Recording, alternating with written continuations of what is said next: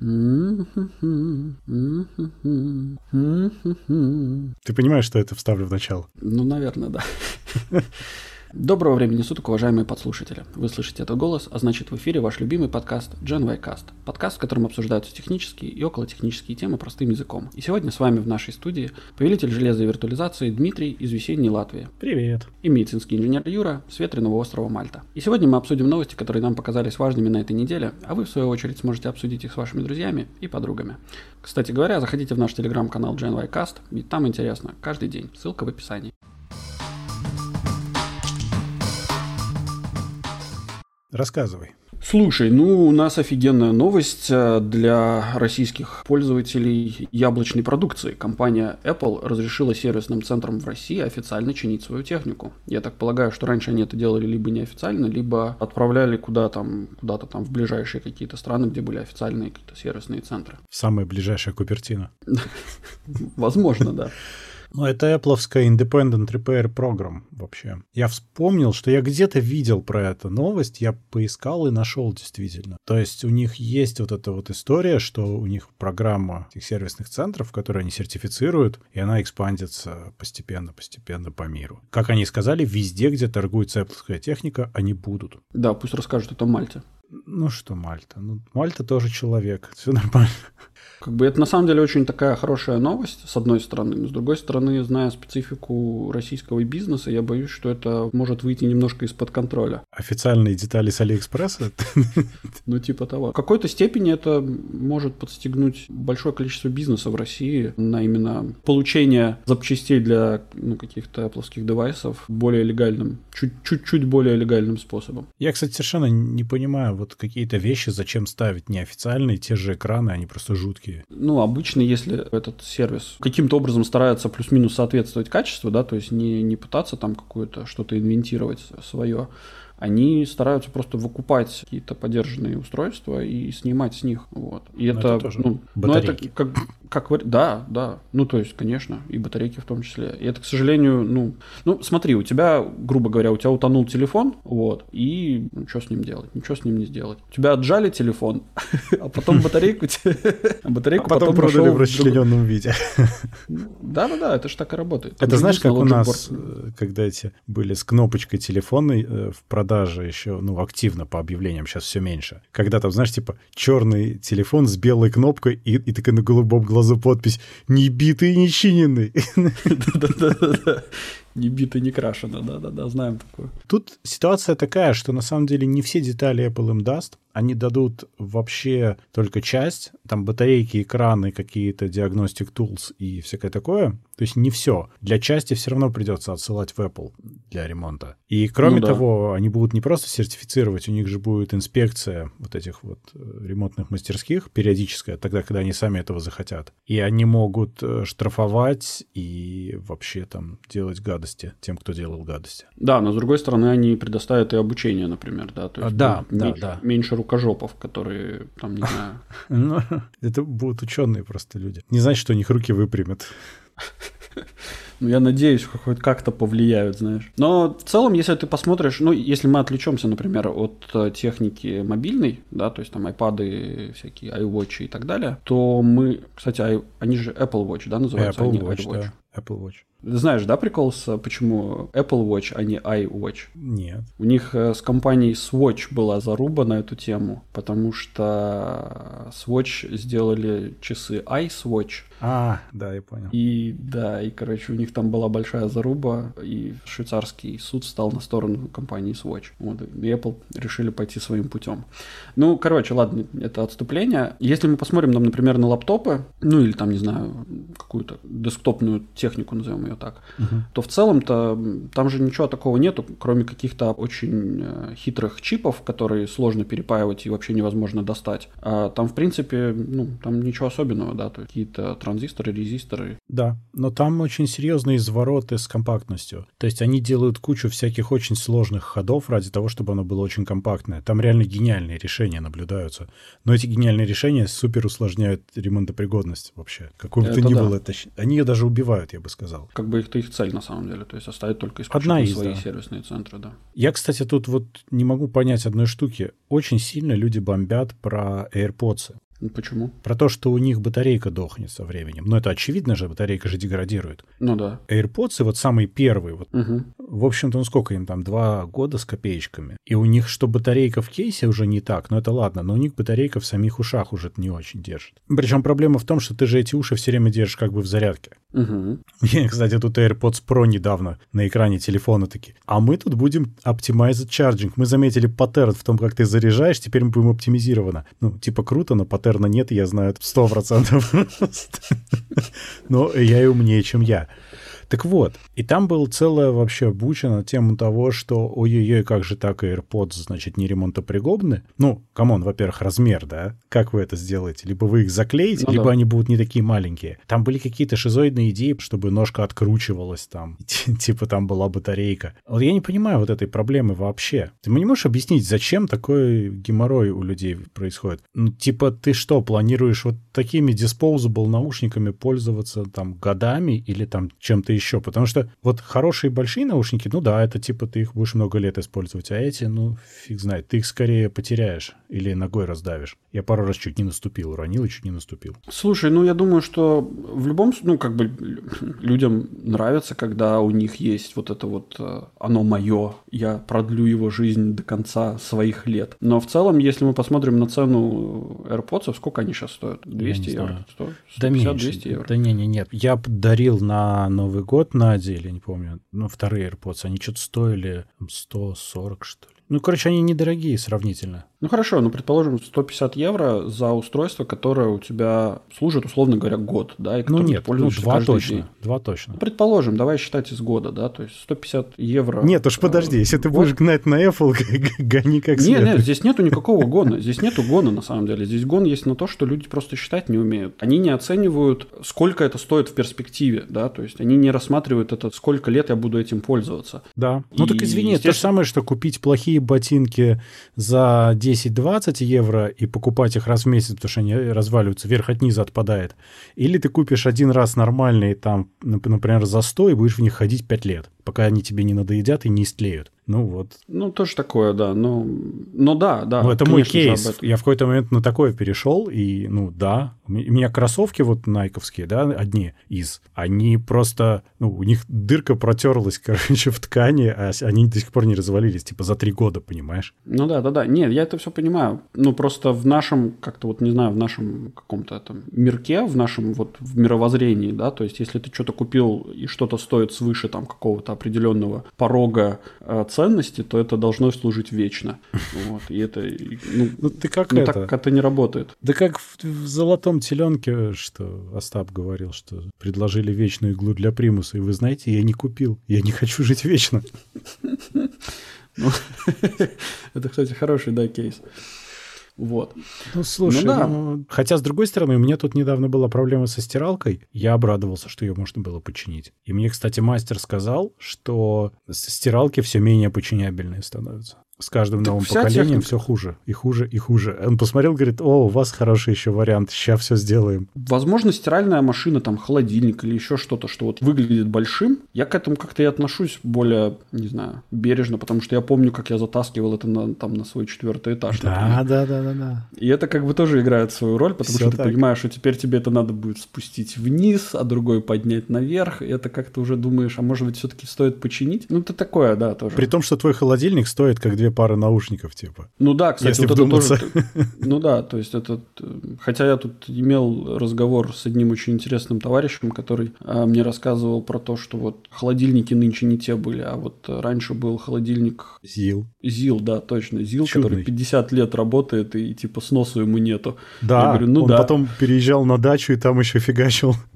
Да, я говорю, ну проблема заключается в том, что типа с твоего холодильника Зила, который еле-еле там холодил, а где-то просто замораживал в камень, то как бы у тебя электроэнергии за месяц выходило больше, чем ты сейчас сжигаешь во, все, во всей своей квартире. Да, но я Зил помню, как на даче надо было периодически его размораживать, и из него просто огромные куски льда на радость детям летом, понимаешь, такие огромные реально. Ну да, да. Но у него крыша срывала, и он начинал внезапно морозить все в камень, реально. Режим Арктика. Всех в Сибирь. Окей, погнали дальше. Как ты думаешь, роботов можно чинить? Роботов нужно чинить. И более того скажу, должны быть роботы, которые чинят других роботов. Но новость не об этом, а новость о том, что Boston Dynamics представила нового робота. И на этот раз это робот не, не собака, не киборг прямоходящий, это робот-кладовщик. Наконец-то хоть одно полезное изобретение ребята сделали. Мы предлагали поддоны, но они не захотели. Да, мы в прошлом выпуске предлагали. Богатая идея, кстати, была. Непонятно, почему не полетела.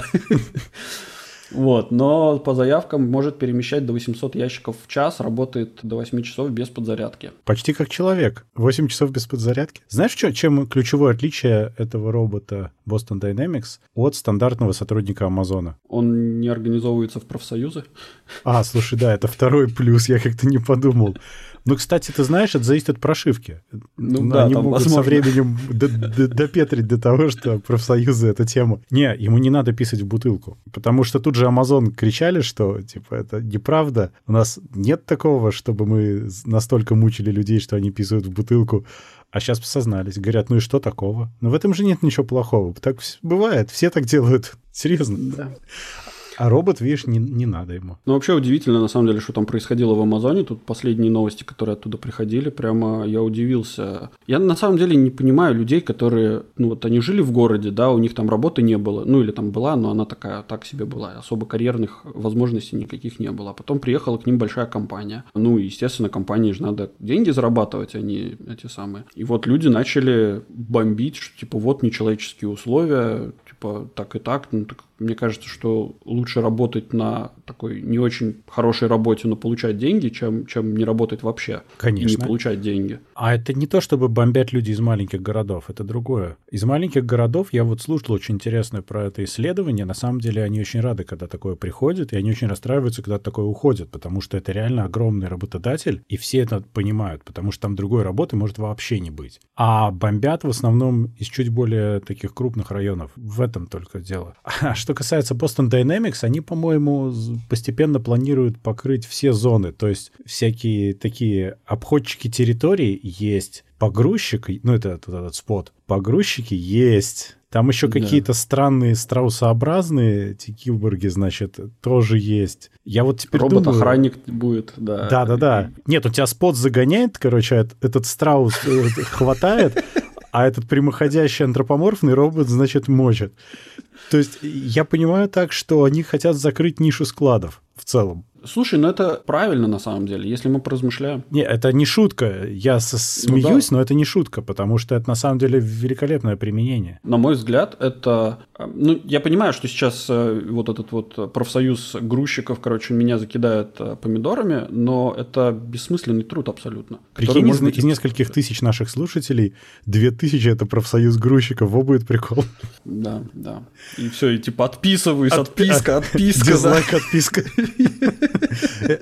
Нет, ну если серьезно, то я не вижу препятствий к тому, чтобы людям ну, реально начинать заниматься более адекватными занятиями, чем таскать вещи из точки А в точку Б. Да. Потому что это именно то, что должны делать роботы. Они это сделают быстрее и без напряга для тебя. Да. А ты можешь заняться чем-то поумнее. Просто проблема в том, что люди не хотят заниматься в массе своей чем-то поумнее. Их устраивает заниматься фигней. В этом беда. Да, потому что у них есть возможность. Вот если у них не будет возможности заниматься... Знаешь, это вот типа идти от противного, да, то есть вот у тебя есть возможность ничего не делать, ты же будешь ничего не делать. А ну, если так, у тебя есть... Почему? Ну почему? А... С ума сойти от скуки можно. Потому что, ну, кто-то может сойти со скуки, а кто-то может под пивко, короче, сколько угодно лениться, например, да? Ну окей, хорошо. Это же все на самом деле, как бы, это, это симбиоз того, что ты можешь сделать, типа, и что тебе позволяют делать. Да, то есть в армии лениться можно до тех пор, пока тебе командир позволяет лениться.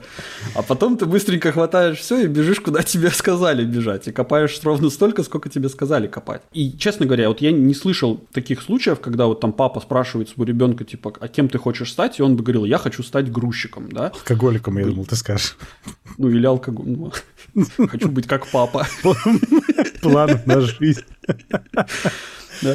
Вот, и как только ну, человечество, ну, человечество или каждый индивид, например, для себя поймет, что на самом деле мне не обязательно заниматься вот этим трудом, мне можно заниматься каким-то, не знаю, тем, чем я хотел всю жизнь заниматься, там, не знаю, танцевать, э, творить, э, развиваться и так далее, ну, как бы это даст большой буст, мне кажется, именно творческим профессиям. И это плюс, на самом деле, что мы освобождаем человечество от какой-то рутинной, глупой работы. Ну, это не глупая работа, это работа, которая не использует потенциал мозга человека, который, в принципе, просто уникальное творение природы. Я тебе сейчас скажу ужасную вещь которая заключается в том, что не у всех есть этот потенциал. Ты же осознаешь. Не все люди одинаково в этом плане готовы это делать. Я никого не хочу обидеть, просто, ну, разные IQ и разные амбиции при разном IQ. Это совершенно нормально. Слушай, ну IQ, ну окей, ну, да. IQ — это плохой тест, я знаю, он мне не нравится тоже, не в этом дело, я по сути. То есть, когда мы вот так вот говорим, мы предполагаем, что, условно говоря, там сейчас, предположим, 5% населения занимается погрузочными работами, а ну как мы сейчас роботов туда поставим, и у нас станет больше вот ровно настолько музыкантов, художников и писателей. Ну,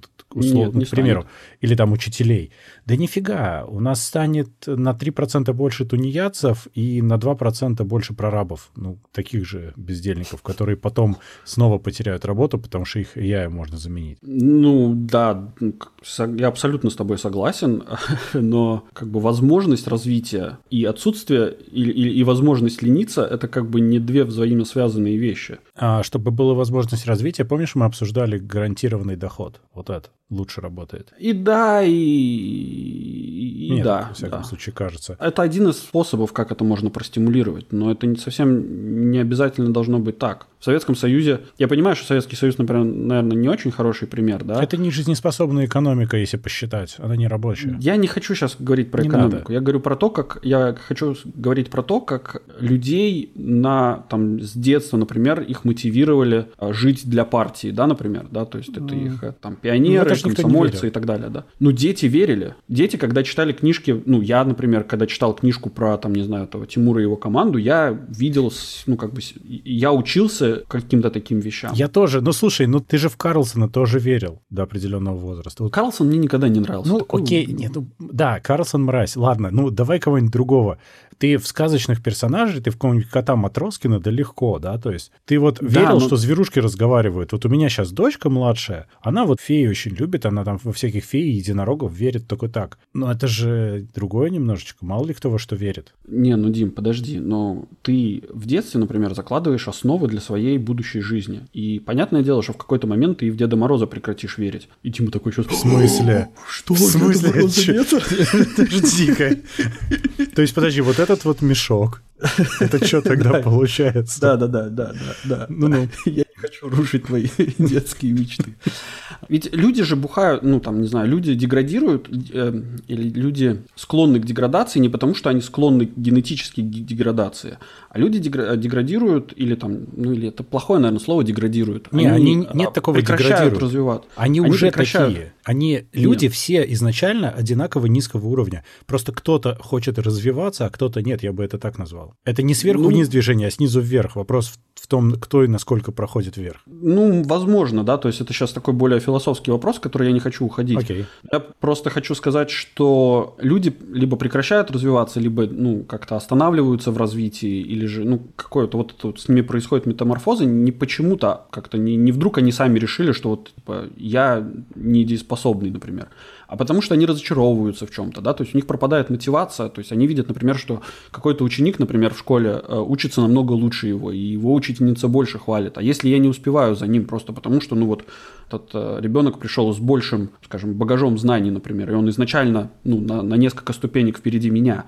а зачем мне тогда торопиться, mm-hmm. если, ну, типа, зачем мне пытаться его наверстать? Как бы мотивация пропадает. Да, если я все равно проиграю в этой гонке. Окей. Okay. И вот, ну, я про это говорю. А если у тебя нету возможности отступать назад, да, то есть если у тебя нету вот этой вот работы дворника, там, например, нету работы грузчика, там, не знаю, водителя. Еще раз, у меня нету никаких претензий. Эти люди делают очень полезный труд в данный момент. Но я просто говорю к тому, что этот труд не задействует весь потенциал человеческого разума. Окей.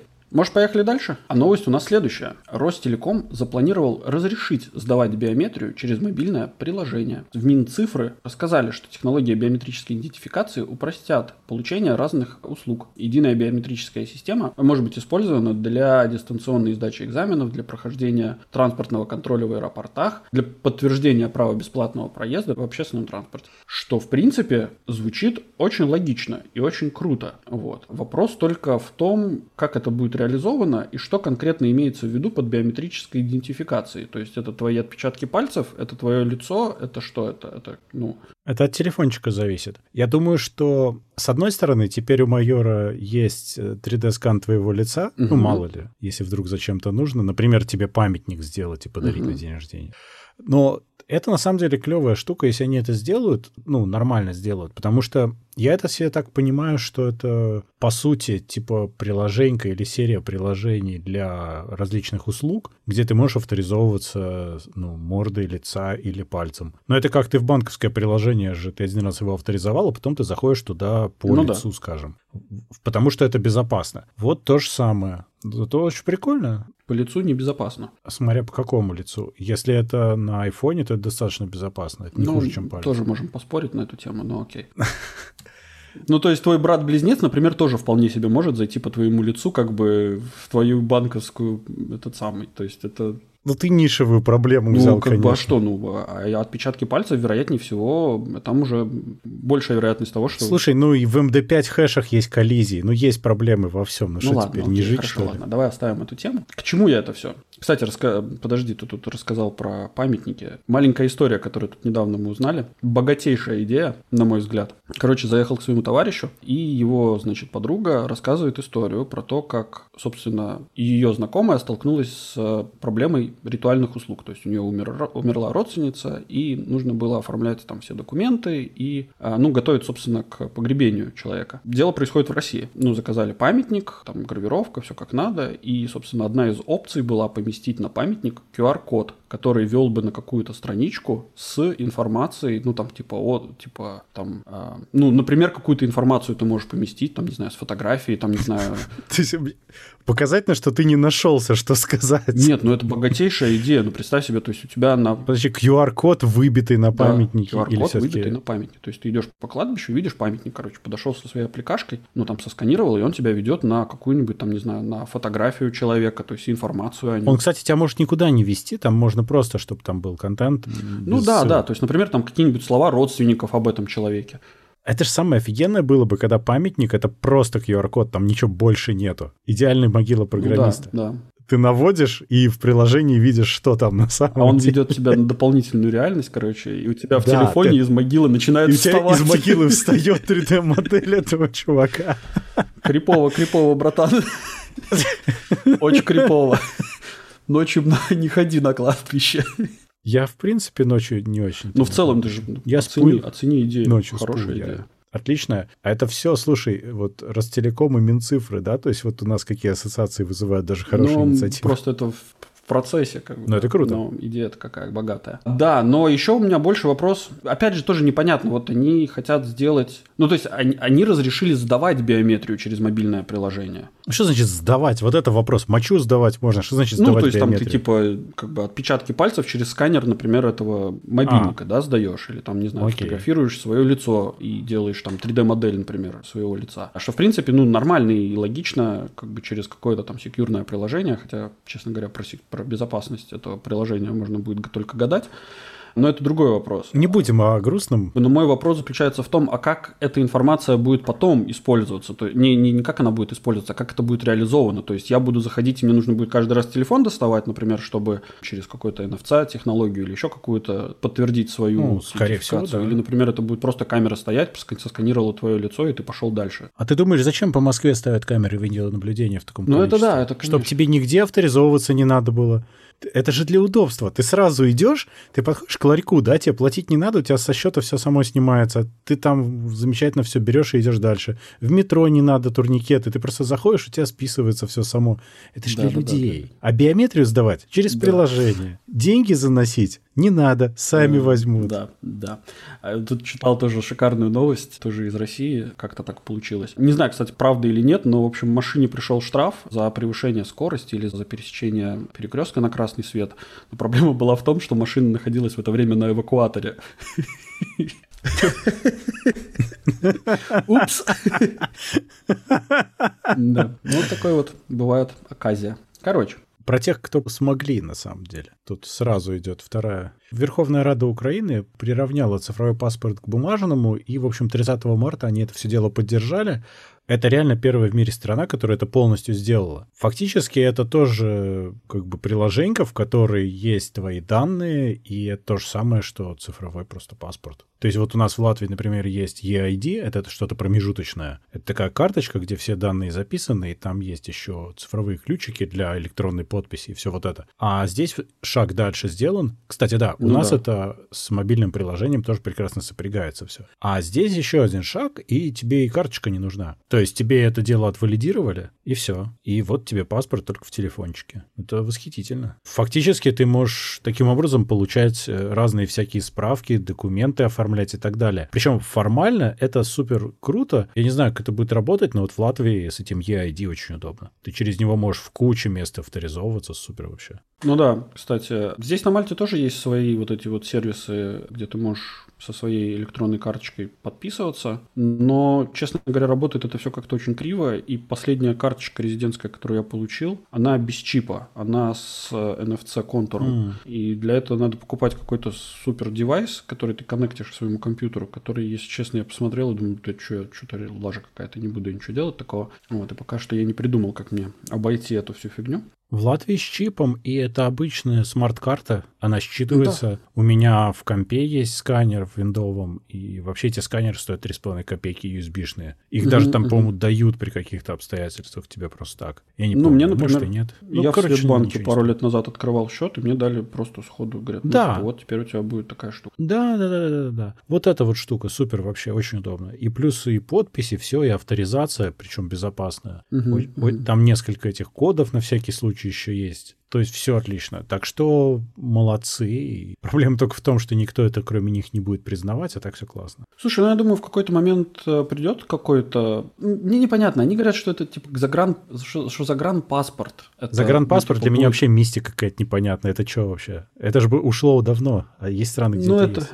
Не, ну есть Россия, где есть э, типа внутренний паспорт и есть загранпаспорт. И, видимо, на Украине тоже есть внутренний паспорт и загранпаспорт. Мне просто непонятно, ну типа, окей, хорошо, вы загран паспорт поместили в свое приложение, которое, естественно, в других странах на тебя посмотрят как на идиота. Вот я об этом же, да. Ну и что дальше? Ну, загрузил я его себе. Но все равно мне нужен паспорт э, в, в чемодане для того, чтобы лететь куда-то в другую страну. Ну, такое, в общем, не знаю. Но здесь это супер круто внутри страны, видишь? Потому что там внутри можно страны, получать конечно, доступ да. ко всяким цифровым услугам, это да. А в Латвии отличие в том, что с EID ты можешь путешествовать. Тебе паспорт не надо с собой обязательно таскать. Только по Шенгену. Да, но этого в большинстве случаев достаточно. То есть э, я к тому, что у меня паспорт лежит дома, а EID в кошельке. Точно так же в Латвии, в принципе, плюс-минус принимали водительское удостоверение. Точно Нет, давно уже перестали э, принимать да? в большинстве мест, потому что как только перешли на EID, выяснилось, что водительское удостоверение нифига не безопасная история, угу. и оно не считается больше документом нигде. А, да. Это не является документом, который идентифицирует полноценно твою личность. Иногда может прокатить, но лучше не надо. Mm, хорошо. Ну, например, я знаю просто, почему в Латвии это начали вводить, потому что они пошли по примеру Соединенных Штатов, а в Соединенных Штатах там вот именно тоже, кстати, есть, по-моему, у них обычный паспорт, есть типа загранпаспорт, а, а есть карточка, с которой они, в принципе, проводят 90% своей да, жизни. Да, вот. у многих нет паспорта, потому что он не нужен был, они его просто не получали. Угу, угу. Ну да, да, да. Я к тому, что здесь это проще именно с карточкой и все, и она там постоянно как-то улучшается, так что отлично. Ну, осталось туда еще только ввести раздел вакцинация, и, короче, все, уже будущее уже здесь. Да, да, да. Кстати, это вот в, в цифровом варианте это прям Хорошо. Мы же говорили угу. про блокчейн для хранения твоих личных данных, там для паспортных данных и личных всяких разных, там про медицинские все. Вот это туда же ложится прекрасно. Ну, если это правильно ну, да. сделать. Я, кстати, где-то читал, что Европейский Союз выкатил рекомендации для цифрового паспорта вакцинации. Mm. Типа, что это будет приложение с QR-кодом, которое сканируется, и там будет информация, провакцинирован, не провакцинирован и так далее. И ведет тебя на сайт покойника. Да-да-да. Да-да-да. Ладно. Окей, продолжаем. Да, на этой радостной ноте мы с вами переходим на следующую новость. Следующая новость реально важная, хотя она почему-то мне была очень смешной, про ARM. Потому что ARM предоставили всем возможность в будущем пользоваться новой архитектурой своей, ARM V9, естественно, за денежку лицензионную. Так вот, фокус в том, что ARM же делает спецификации для чипов, а остальные их производят. Что-то мне такое ощущение, что здесь катализатором послужил в первую очередь Apple с их M1, потому что у всех в мире припекло внезапно, когда Apple сделали M1. Потому что ну, да. ARM теперь сделали прям все базворды в одной фразе, что у них и искусственный интеллект будет лучше, интернет вещей, 5G и вообще и безопасность.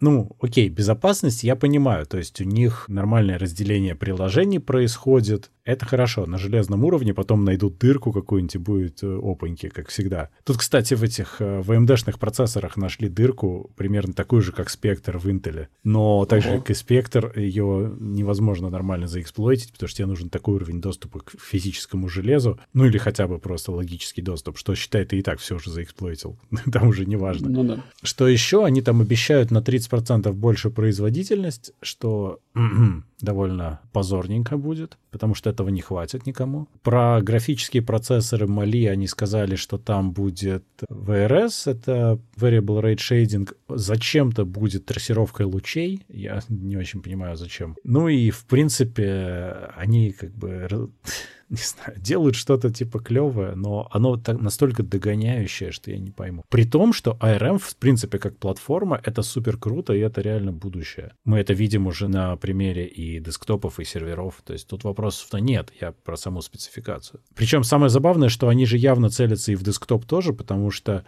там есть варианты с поддержкой DDR5 и PCI-экспресса, то есть это прям привет десктоп. Ну да, не знаю, у меня, честно, нет никаких мыслей на эту тему. Прикольно, что они радуют, ну, что они что-то выпускают, но, если честно, я не вижу, где это, какая их основная ну, дальнейшая цель. То есть, может быть, просто они хотят покрасоваться и, возможно, каких-то инвестиций привлечь, но, честно говоря, я не понимаю, зачем. Нет, ну как, ARM — это же компания, которая делает спецификацию, продает вот это все, mm-hmm. а дальше уже люди это производят. И, по сути, они большую часть R&D сделали за тех, кто будет производить. Они тебе вот дают на залицензионное отчисление, вот мы тебе придумали кучу всего. Они Intel хотят продать. А, слушай, Intel там вообще, там прямо Intel э, меняет курс на бегу прямо. Они там ну, хотят да. и на армовском рынке тоже по поиграть. В общем, с Intel непонятно, что происходит. Я просто к тому, что совершенно очевидно, что ARM сейчас это будущее, потому это уже даже настоящее на самом деле. Он везде и будет везде. Меня скорее удивляет некоторые вещи, которые они заявили, и некоторые вещи, которые ну, явно при этом не дотягивают ни до чего вообще. То есть это не выглядит каким-то поколением в некоторых вопросах. А в некоторых оно выглядит движением в странном направлении. Мне не совсем понятно. Ну да, если честно, я так смотрю на эти спецификации и действительно... Там какие-то набор диких базвордов, при том, что на самом деле в мире арма нужно немножечко другое. Трассировка лучей там, скорее всего, никому не упала вообще. Ну, как минимум, в ближайшее время. Это странно. Mm-hmm. Производительность нужно больше. Ну, я думаю, что такое? они просто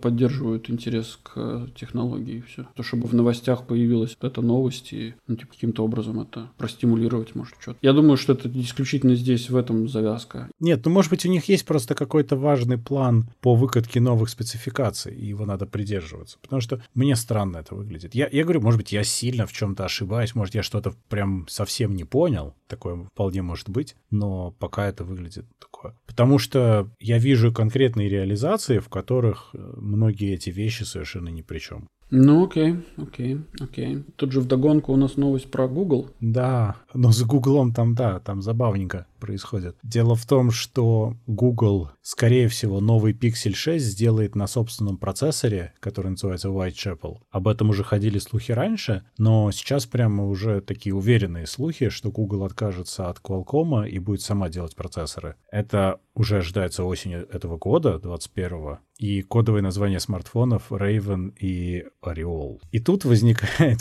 первая проблема. Google делает свой Whitechapel совместно с Samsung на базе Exynos. И тут как-то все сразу становится резко печально, и фанфары перестают играть. Потому что Exynos не самый лучший представитель этого семейства, конечно. Он неплохой, но он сильно уступает, к сожалению. Я понимаю, зачем это Google нужно. Это понятно, все понятно. Сейчас все хотят делать свои чипы, это выгоднее с многих точек зрения, вся эта интеграция. Но партнерство с Samsung, вот это меня немножечко удивляет. Ну, кстати, непонятно, кто к кому пришел с такой идеей. С учетом того, что Samsung это, по сути, главный вендор Android. Думаешь, э, Google пришел? Я думаю, что они вместе очень давно работают, потому что в целом, ну, есть вот несколько производителей, но в большой части мира Samsung это номер один, конечно. И они очень тесно работают с Google. Это, понимаешь, как? Пиксели же делались долгое время кем-то для Google, потом Google решили делать это in-house, получилось не очень. И, может быть, это как бы вариант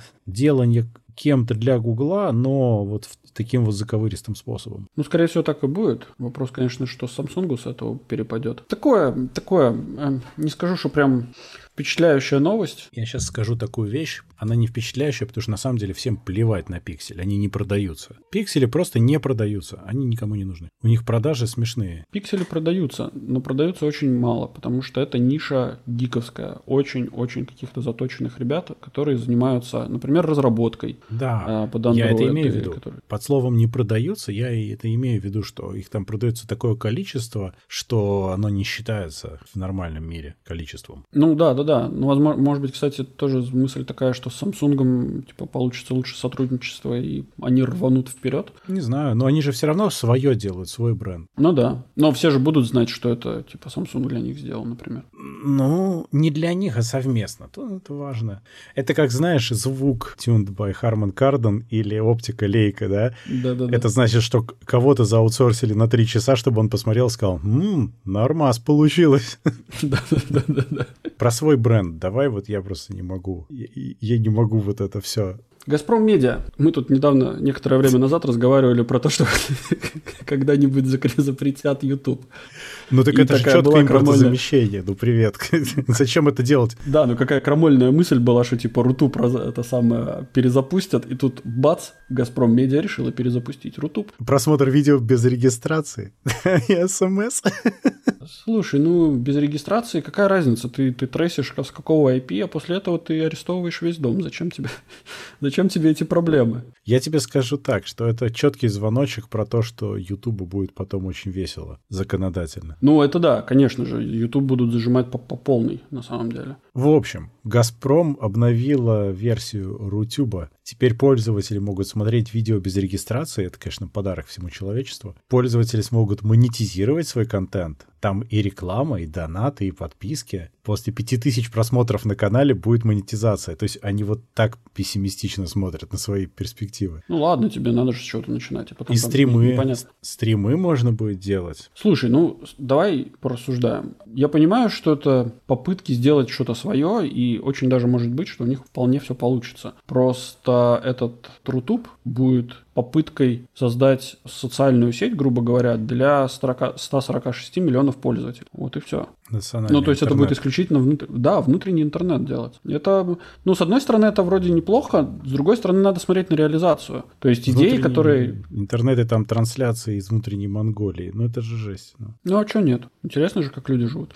Другой вопрос, кто этим будет пользоваться. Как вот. бы, Зачем? Вот с этого, да, вот. После этого, понятное дело, что как только будет готовый продукт, ну или хотя бы полуготовый продукт, можно будет запрещать, там, не знаю, замедлять YouTube, например. Как, как тебе такая мысль? А если мы замедлять его не запретили, YouTube, то это его замедлили, замедлили. Да, это приравнивается к запрещению тогда.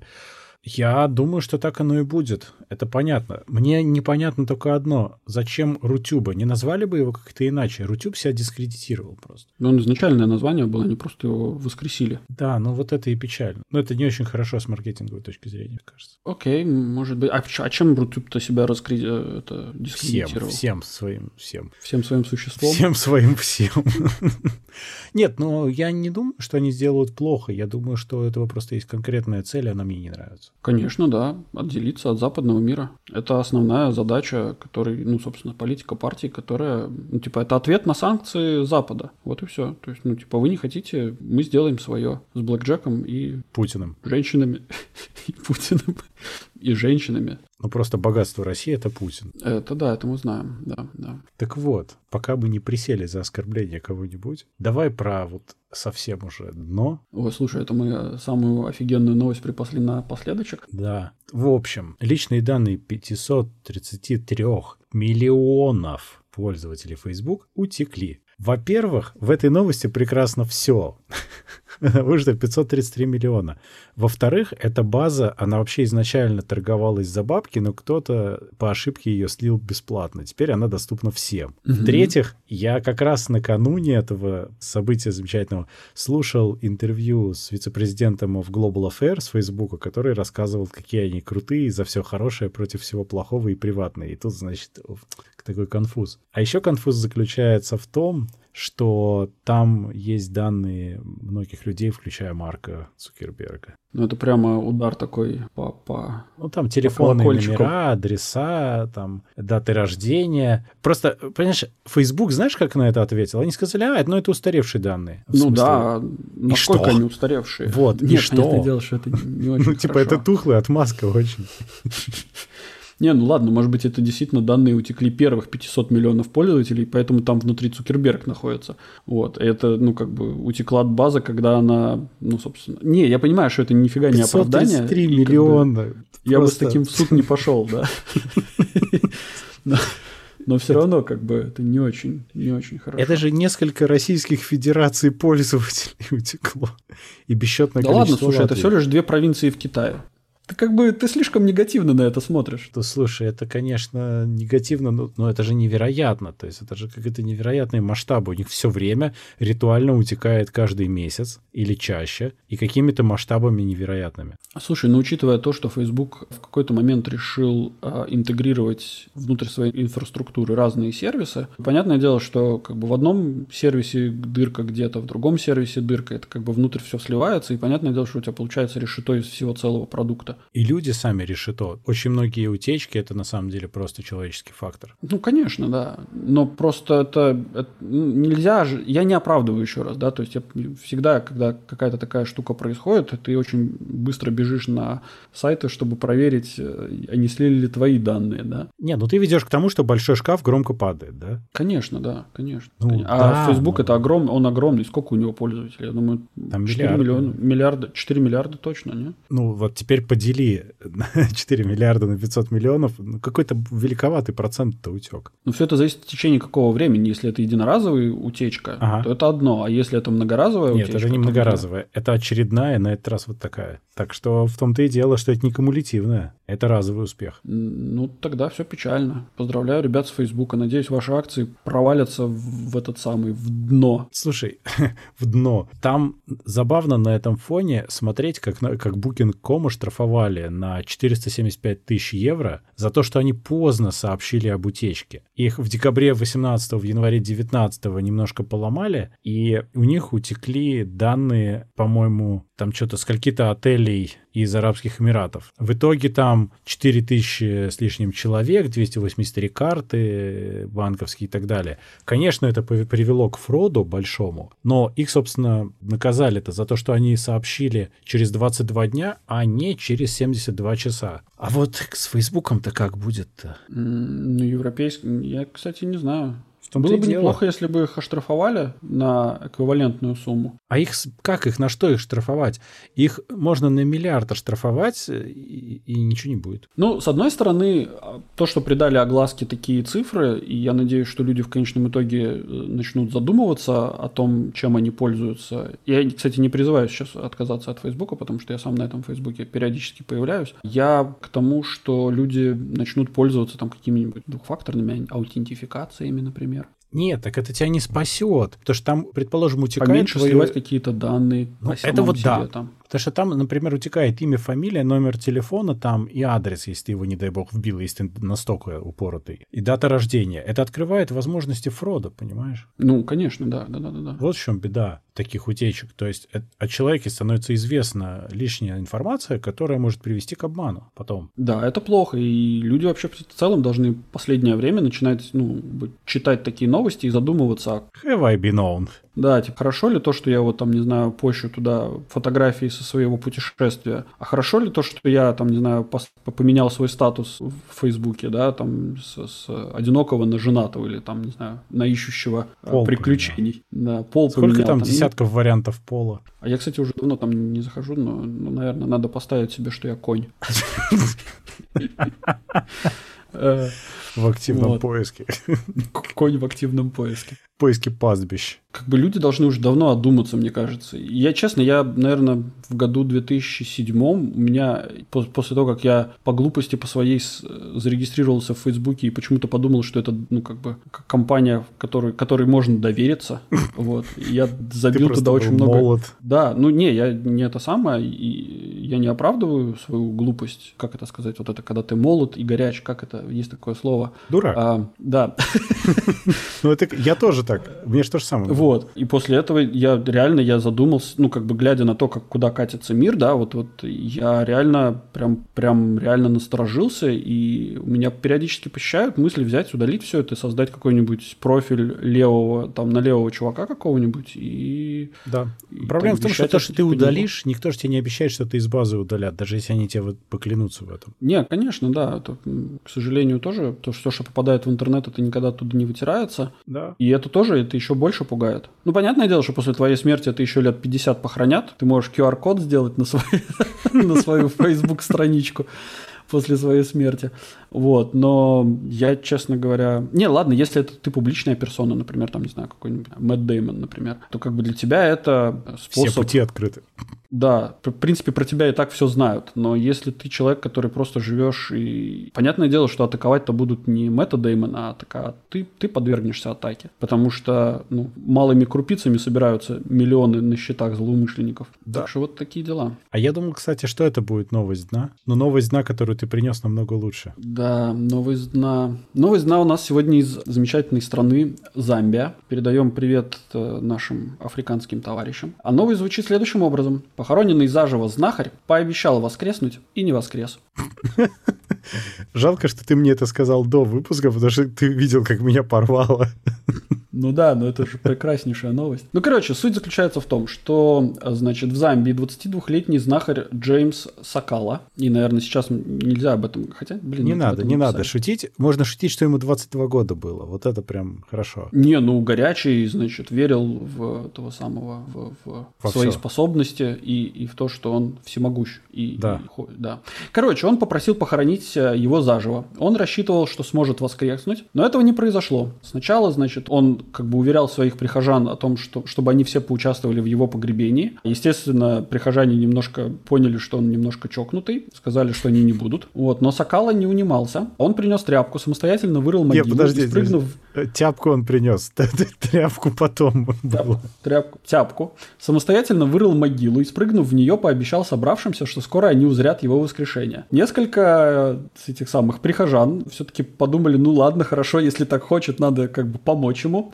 Он же говорил ближним помогать наверняка. Да, присыпали землей и стали ждать чуда. Когда чудо не произошло, прихожане принялись петь в надежде на то, что это ускорит его воскрешение. Ну да, он пойдет на звук, значит. Вот. Когда и это не помогло, решили, ладно, думаем, надо откопать товарища. Но, к сожалению, он уже задохнулся. не стюардесса, а задохнувшийся знахарь. В общем, что можно вынести из этой новости? Во-первых, если человека засыпать землей, он задохнется. Теперь мы знаем. Да. Если вас засыпали землей, то идите на звук.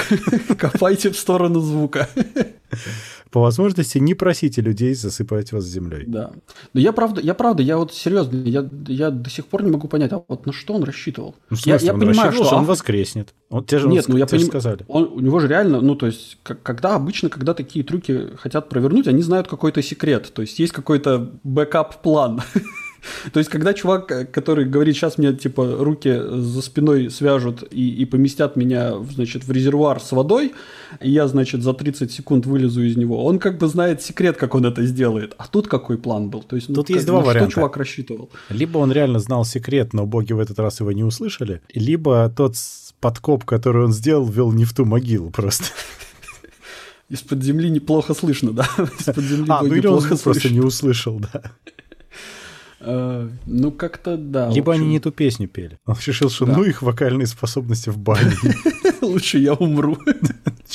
чем с этими людьми еще общаться. Меня удивляет то, что подобные вещи вообще в мире существуют все время. Не обязательно в Африке, а вообще периодически что-то такое странное происходит. Слушай, ну в Африке вообще очень, в Африка очень, очень такая страна, где там, ну это вполне, ну, Материк. как это сказать, у них Там много У них, странных стран, да, каждая э, по-своему. это такая, скажем так, возьмем Южную Африку, да, то есть вот Окей. все, что ниже экватора, да даже чуть выше экватора. Там просто какой-то творится ад и Израиль, серьезно, потому что там до сих пор есть шаманы, к которым люди реально ходят, то есть они не, не- они, ну то есть я когда в Африке был, я работал в госпитале, и там рассказывали истории страшные про то, как человек сначала пошел к знахарю, тот его накачал какими-то травками, он каким-то, ну понял, что ему очень плохонько, он пошел все-таки в больницу, когда он пришел в больницу, там уже было его не особо спасать, вот, его там как-то ему прочистили желудок, его там как-то его п- п- посадили на капельнице, он Так же немножко оклемался.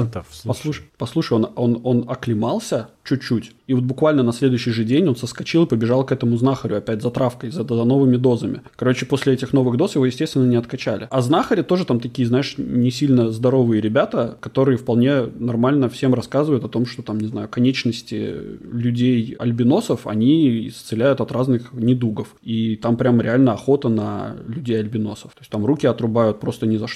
Просто Ни потому за что, ты- для чего. ну, да.